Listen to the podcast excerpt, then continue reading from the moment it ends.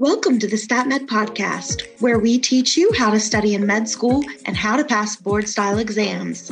Your host is Ryan Orwig, a learning specialist with more than a decade of experience working with med students and physicians.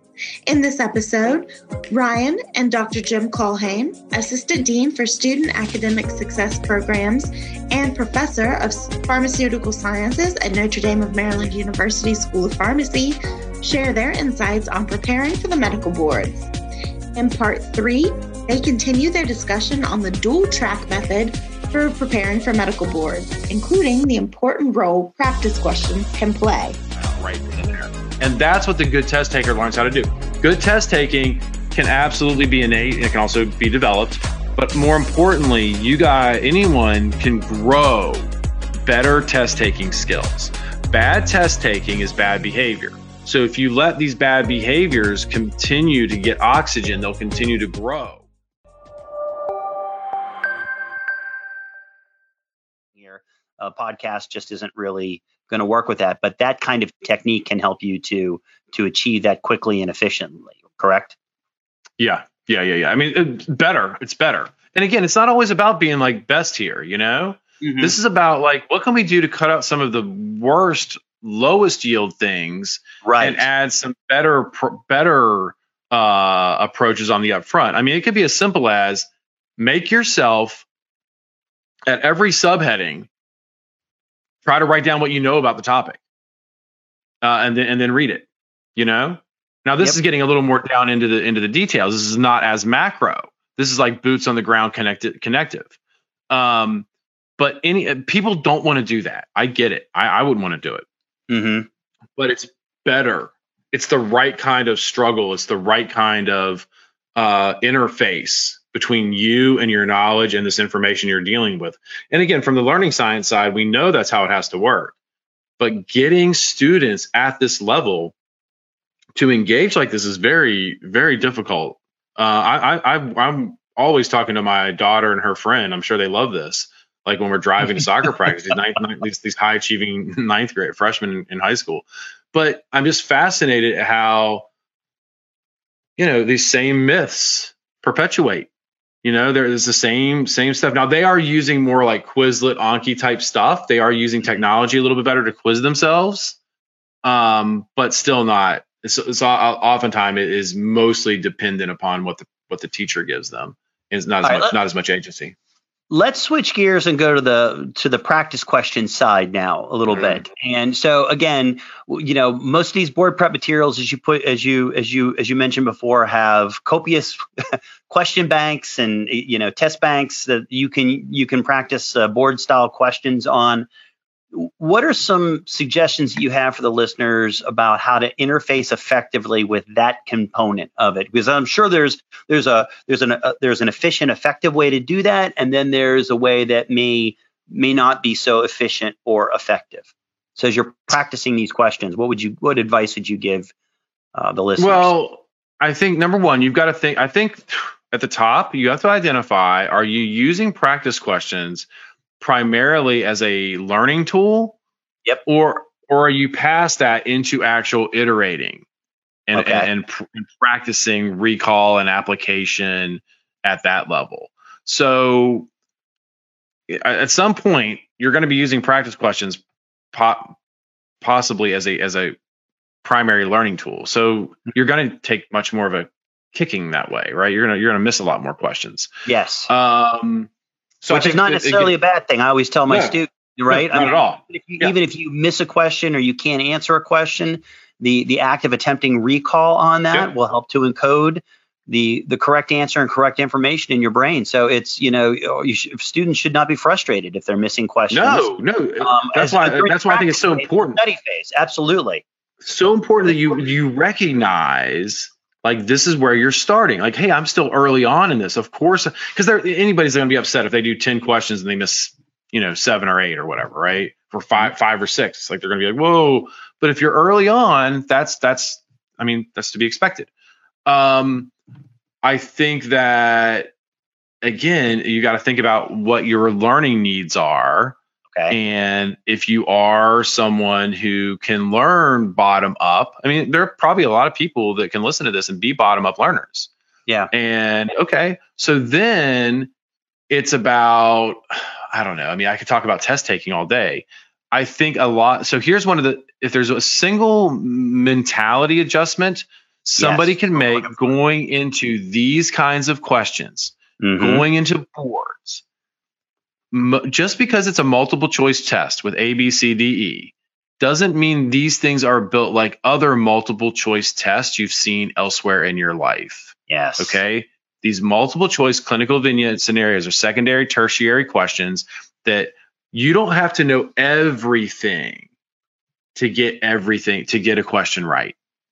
So I see a lot of struggling test takers. As soon as they stumble upon one thing in the passage they don't know, oh no, like I don't know what that means. I don't, I know I'm supposed to know that. I don't remember that. I can't figure out what the specific diagnosis is. It doesn't mean you have to miss the question. But I think a lot of people immediately find that one thing they don't know, and it's like game over. Game Yeah. over. I'm going to miss Yep. this question. And it's not like in a first order question. I mean, maybe that's more true. I don't know. But that's not how these things work. You should be like, okay, well, what are the parts that I do have? Let me use the parts of what I know. Let me work my way through the answer options one by one by one, looking for anything that's partially false about a Mhm. given question and learn how to strike out anything that is a little bit false.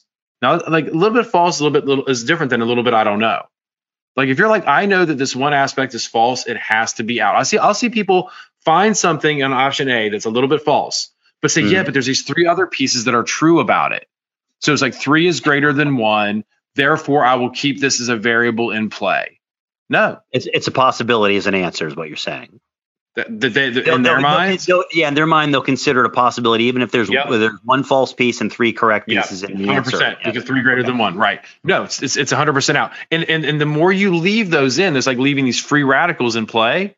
Yeah. That is going to is going to put you at risk. It's either going to just drag you down and take more churn and grind and burn to get to the right answer, or you're leaving a bad answer option in play and you could actually end up choosing it because as you work a question, your working memory gets overloaded, it gets flooded, you lose sight of the thing that made it false. If you lose the variable, that that that one thing that made it false, and you're only looking at the three that are right, 30 seconds later, you could be like, bing, bing, bing, I just nailed that question because you literally lost the thing that made it false because you left it in play.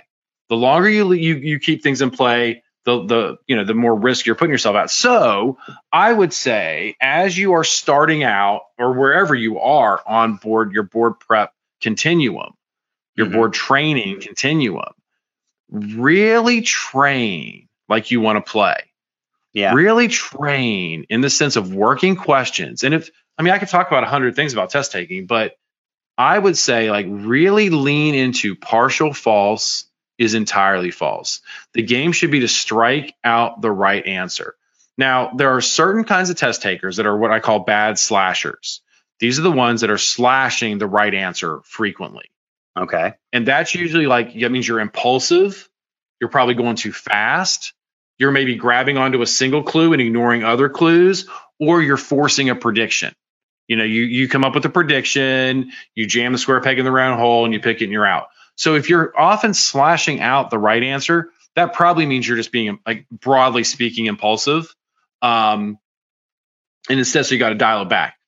But the majority of people are being way too cautious, especially if you edge into that bad test taker sphere. Uh, you're being way too cautious with that and, and too conservative with Mhm. the slashing power. A little bit false is wrong. Let me say this too. Like, I think a lot of people think so. You know, people are trained clinically. I mean, we're not we're not training people in this field to be test takers. We're training them to work Exactly. clinically. so these these test questions create the illusion of the real world, the three dimensional real world, but these are two dimensional constructs. Yeah. So the real world- Yeah, they're artificial constructs that we use to assess student learning because we don't have anything better. And that, Right. that's that's right from an educator's mouth. I think that that's Yeah. you know, I, I agree with you 100. percent And I always tell my students, once you're done with this, you never have to take another multiple choice exam again. Yeah, for your pharmacist, right? A- Yeah, Absolutely. for phar- well, you're right. For for maybe medical students, they certainly do. Yo, but we, as soon as downs- the pharmacist, yeah, right. Done. Done. Same thing with our, our vets, right? So, but here's here's what I've been telling people. So like these questions like in the real world you know you you you come upon the clinical scenario of the person. You're collecting all the background that led up to them coming to you right now. And then you're thinking about possible timelines that would offshoot it do this then this then find out this. But if i find out this then i do this. If i find out this i do this. That's how you think clinically.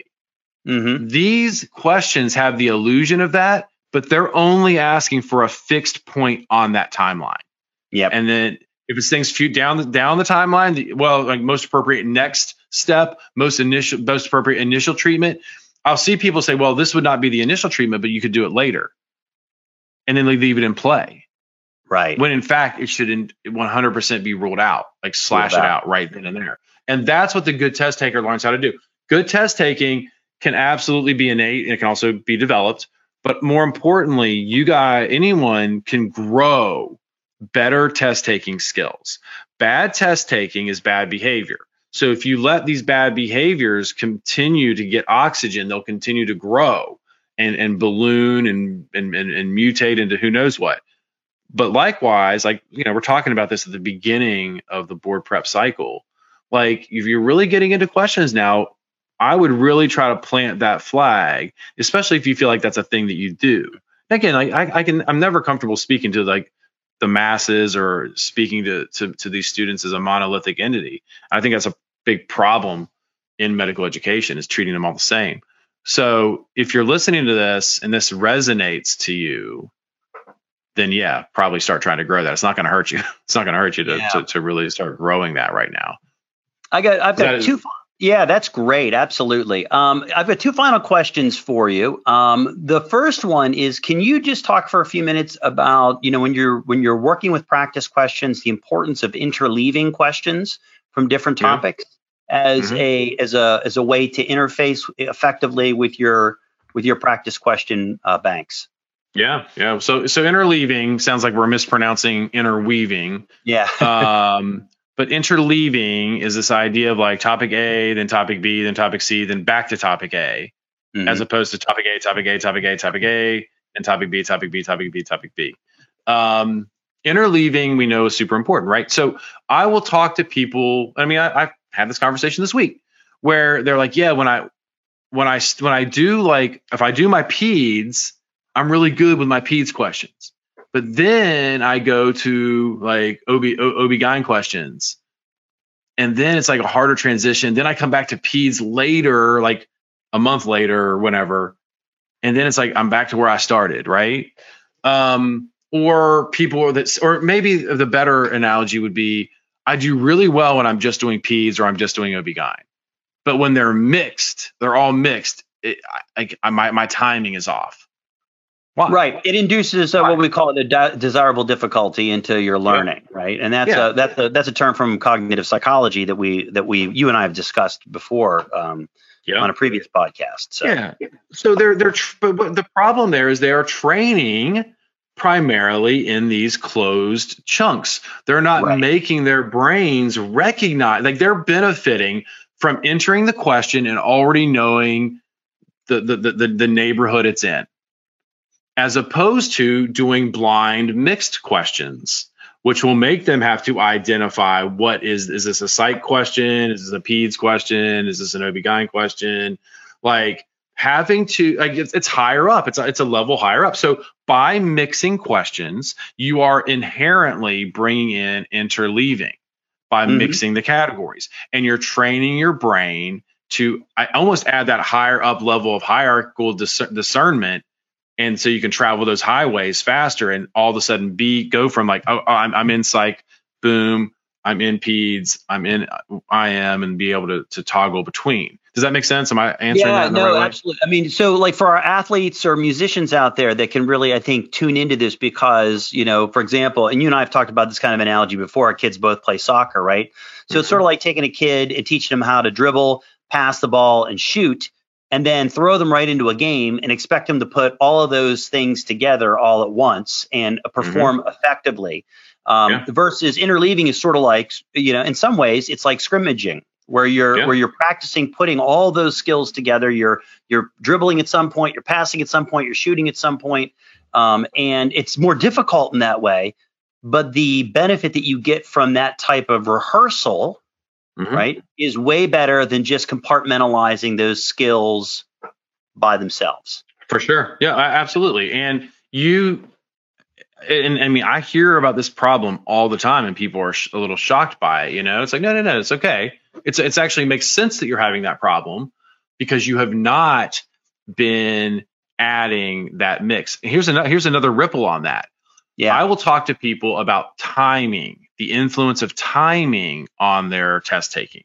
Mhm. And obviously, some people say, well, you know, time's a real problem for me. I mean, I only have 72 seconds or 84 seconds or whichever, whatever your test Per is per question, question. right. That's a Mhm. problem for me.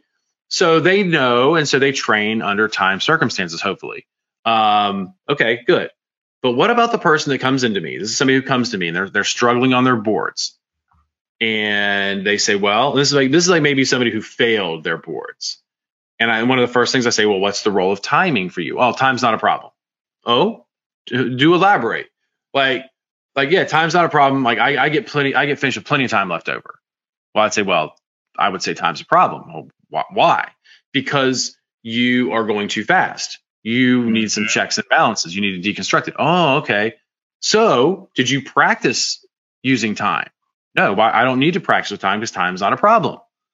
But the time is on the test. It's a doomsday clock ticking down up in the corner of this test. You can see it the whole time. It's like gravity, it's influencing everything. So, Mhm. time is a variable that has to be practiced no matter your relationship to time. And so is I mean that's not as much interleaving as much as it is No, variable conditioning. That's a really good point too, because and I uh, what I really loved what you said there too is most students focus on one end of that spectrum in terms of Yes. running out of time, right? But I, what I love what you say, and I have a you know, uh, there's always a couple of students in every one of my classes, right? They always finish an exam in 20 minutes, right, or 30 Mhm. minutes, and then they're out the door. Um, and you know, so time is also a resource, right? Yep. That You should you you should use you should maximize that resource, right? Um, so um or no? Maybe maybe. Maybe. All right. Uh, Tell me about that. I don't know. Well, just because I look, if you get done and you've got 20 minutes left, I don't necessarily if- think going right, back exactly. And you get the grade, is a right? good But I- idea. right. Right. Right. It's But just to if clarify hurrying, that. but if you're hurrying, picking the first Yes. answer that looks right, if you're missing keywords, Mhm. you know, and you know that you're that kind of test taker because all through pharmacy or medical school or veterinary school, you're constantly complaining to your professors. I picked the first answer that looked right, or I missed this important question phrase in the question. You're the type of person that better slow down a little bit and utilize your time resource a little bit more effectively. Would you agree? But the with only oh yeah, of course. But the only way that's truly good advice is if they train that way. Right, exactly. So right. so like Right. if you're like I'm I, like I'm so fast, I don't need to worry about. It. I just need to have better behavior on test day. You're talking about like you've got ingrained Yeah. behaviors, and you're expecting just to tell right. yourself to behave better on test day. Yeah. Well, because I think people don't think about it as behavioral. I think people But think it of it as like it's just It's a quirk of my personality. Like, Mhm. no, it's huge. Like, this is this. I mean, in, in, sport, we, we care about this stuff so much. You know, like if the Super Bowl team plays on grass all year and they're going to the Super Bowl on turf, they're only going to play on turf Sure. those final two weeks. Yep. You know, like because that matters because every little thing's an edge. I think when you come to when it comes to test taking, you need to be aware of your of, of your strengths and weaknesses and and have really install structure that really helps support the weaknesses and work around the weaknesses throughout your training throughout the, the use of practice questions under that two siloed system that I was talking about, right?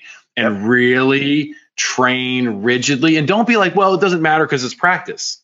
Oh my gosh. Oh, it does matter. Yes. Like that like like when I when I coached my like my daughter's a club soccer player now, but when I coached them when they were little, people were like, "Oh, you're such a good coach." I'm like, "Not really." Like I don't let my like when they're like three or when they're like four. Yeah, but my kids are running around with the ball in their hands, and yours aren't. It's yeah because in practice I never let them touch the ball with their hands. right. Like I see you guys, you guys are pick like the parents are picking the ball up with their hands. The kids are picking up like, oh, it's cute, it's funny, and then they go to the game. It's like this is crazy. It's like no, like they're like you know teach them, like show them, like model for. Them. I mean, it's super simple, right? But like you're thinking, it's easier to think about training and conditioning uh, kids when they're younger than thinking about highly intelligent, critical thinking adults. But there's a wild animal in here for the test taker, and if your wild animal is hurting you, you have to really condition that thing Yeah. through Practice how you wanna rigid c- consistent practice like you want to play exactly so i don't know that that's definitely where i come from on this when it Yeah. comes to like thinking about test taking and board prep and all that jazz Fantastic. All right. So one final question. I hope I'm not opening up a can of worms here, but I think this is really important, especially for my pharmacy students or other pharmacy students out there who, you know, can schedule the NAPLEX exam post graduation at some point. Um, it's not a set date that they have to take it. Um, Mhm. How do you know when you're ready? How do you know when you're ready to go in there and take that exam? Are there any, you know, any indicators? You know, uh, I have a I have some in my mind, but I, I wanted to hear from from you in terms of what, don't what think. um that's a good question how do you know well i mean You you're when taking ready to schedule that exam and take it, right? Well, you're, I mean, most of these boards have some sort of measuring tool. We don't use the word Yes. predictive, of course, but you're using some kind of measuring tool. I mean, I think if your scores are super erratic, that should give you pause. And, and so, like, like, like if you're sometimes way above, sometimes way below. I mean, I definitely know people who take the test, took their boards, and failed, and they come back and they're like, "Yeah, I never got above passing on on these these measures, Practice these tools." test. Yeah. Yeah. yeah, I never I never hit above passing. I was just hoping. I was yeah, just right. So, hoping that yeah, right. If you can't Right. pass And the it- practice test, right? it doesn't make sense. Right. So I think like you want to be like one and a half uh deviations above the passing is like but that's that's getting a little more into the psychometrics of it, a little outside of my scope on it. Um, but yeah, I mean you can't I think you want to see level more more consistent scores across. And I think you want to, for my people coming in, we're trying to take those test taking mistakes that they're making because we talk about knowledge versus test taking mistakes and really reduce and, and, and dramatically contain those test taking mistakes. Um, So in your boards, I'm sorry, in your boards prep class that you do with with with with students that you guys work with, I mean, you do. There's again that kind of two phases. You've got you know the study phase in terms of here's the study methodology and approach to you know to studying the material, and then you've got a whole test taking component to that as well. Uh, is that Uh, correct? we, well, the StatMed class has both, but we have Okay. a thing called the boards workshop, which is just test taking. it's just those test taking. people- Okay. Those people are coming in because they they say, I think my I truly think my knowledge is good enough. My Yep. issue is my test taking. So Okay. that's that's usually a little downstream from from a lot of this, and that's where I mean we're, we are banking on their self assessment that their knowledge is indeed good enough. Usually it is. Okay. Now, sometimes people get in there and they find, okay, I cleaned up my test taking, and this actually shows me where my knowledge gaps are. They couldn't find the knowledge gaps because the test taking was so erratic. Yeah. Um, but yeah, so I think it's a matter of, I mean, are you seeing signs that based on your test, that those indicators tell us you are going to pass? That I mean, I think that it's it's it's, it's that's kind of how I look at. it. What are your thoughts on that? No, I, I, I again, uh, you know, I, I've I've not done much work in this area at all. But Yeah. uh, my go my go to would be uh, again based upon my knowledge is really looking at, like you said, at the results of your self testing or retrieval Yeah. practice. And like you said, whether it's that you know the daily retrieval practice that you're doing, or the practice questions that you're doing, or practice tests that you're taking, you know, if you start to see very positive, consistent results over time, to me that's an indicator that hey, you're probably ready to go. And like you said, Okay. Most of these most of these things have um, you know those practice tests that you can take. Okay. So right there, I, now I would hear a mixing of talking about some study methods side Sure. Yep. and some practice question side, right? So if my self-testing, my retrieval practice is going Mhm. well, that's all good. But that's more study side, foundational side. Mm-hmm. So I'm probably looking more toward the actual gateway indicators Mm-hmm. of like whatever the test is that we're taking. Uh, you know, and I think that's you know that's really interesting too because I think that that's maybe a different perspective that you and I have about practice Mhm. questions, right? Because you know, from my perspective, pra- doing practice questions is a form of retrieval practice. It is. I, I I I draw a distinct separation between the two. Yeah, tell me a little I- bit about tell me a little bit about that. What's your, what's your separation? I look at it like this. So it's not that it's not that practice questions are not retrieval practice. It is an it is an active retrieval practice. Mm-hmm. But you're let's say I studied infectious diseases, a certain Mhm. aspect of this ID, and I do 20 practice questions on ID. Mm-hmm. That's a pretty I mean like that's pretty hit or miss as far as like what I'm hitting on the width and breadth of that ID section. So Right. like that's very different than if I went through and did a framework self test on the content of that. Like say say like the con- that that that content in the review section is 400 factoids. Right. I might I Right. might have only hit 20 of them on the on that on that Practice question on the practice Right. question. Mhm. Um, so I think of it like this: if I'm a soccer coach, which I'm not really, but if I'm a soccer coach, I'm thinking about all my technical development for my player, all the all the way they use the surfaces of their foot to to, to control the ball, to trap the ball with their body, to move the ball, manipulate the ball with their feet, their body, whatever. That's all like Mhm. technical. So the technical training is very important. That's what I consider under the retrieval practice side, the self testing on the knowledge side of the silo. Okay. Simulated play and scrimmages are what I would consider practice questions. Mm-hmm. So if I'm a coach, I want to mix technical training and Yep. simulated scrimmages. And I want to interleave them and swap them back and forth and overlap them and build off of them and progress through them Yeah, I love that so analogy. that and, and you know and if you're like a really good soccer coach like you your your your session would start with some individual technical stuff that would build up and progress through the session the training session at the end there's some kind of simulated play that's tying in what you were working on technically in some sort of simulated not not like an old school scrimmage like we would have played when like when we were kids like when we were kids scrimmages were like roll the ball out there and go get it you know Right. like, Right. no, this is this is like we're working on on defensive transition, but you're still playing a game with some goals and stuff, you know. Mhm. Like so again, like I don't want to just do uh, technical training, and I don't just want to do scrimmages. I want to mix the balance. So to me, I separate because what I what I'm really worried about is uh, when I'm teaching study skills uh, to somebody who's at a board prep level is that what happens in so let's say I, we, we we give them a, a, an array of study study tools and test taking tools uh, three months out from their test Mhm. and then they're really into retrieval practice really just sewing all the stuff all the knowledge in really building it in really fortifying consolidating building robust retrieval pathways filling in all these holes for the first month and a half. And then they shift to practice questions more heavily. Great. Lot- so so far so good. But then they stop doing any retrieval practice of the content they studied.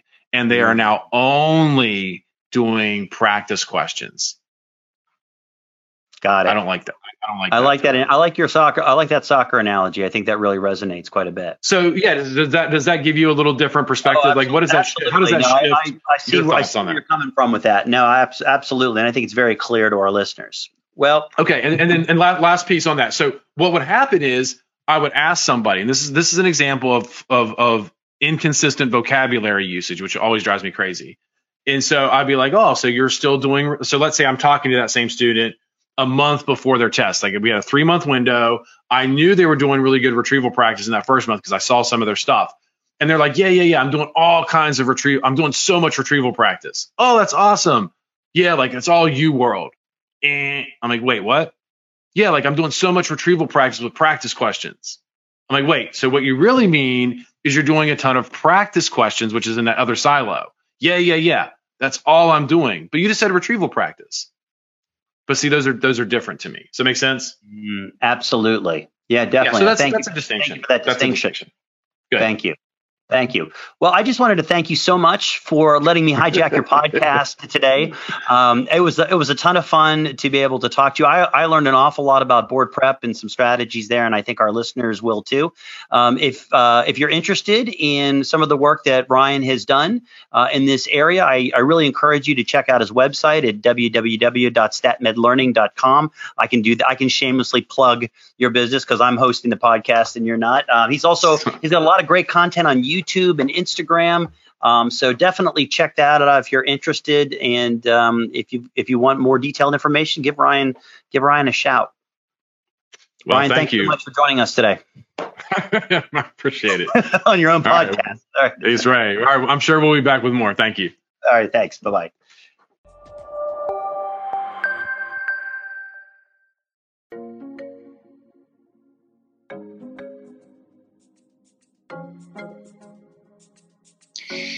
For tuning in to the StatMed podcast. If you like the show, we hope you'll subscribe. You can find more test taking and studying strategies specifically developed for med students and physicians over at our blog at statmedlearning.com. Thanks for listening.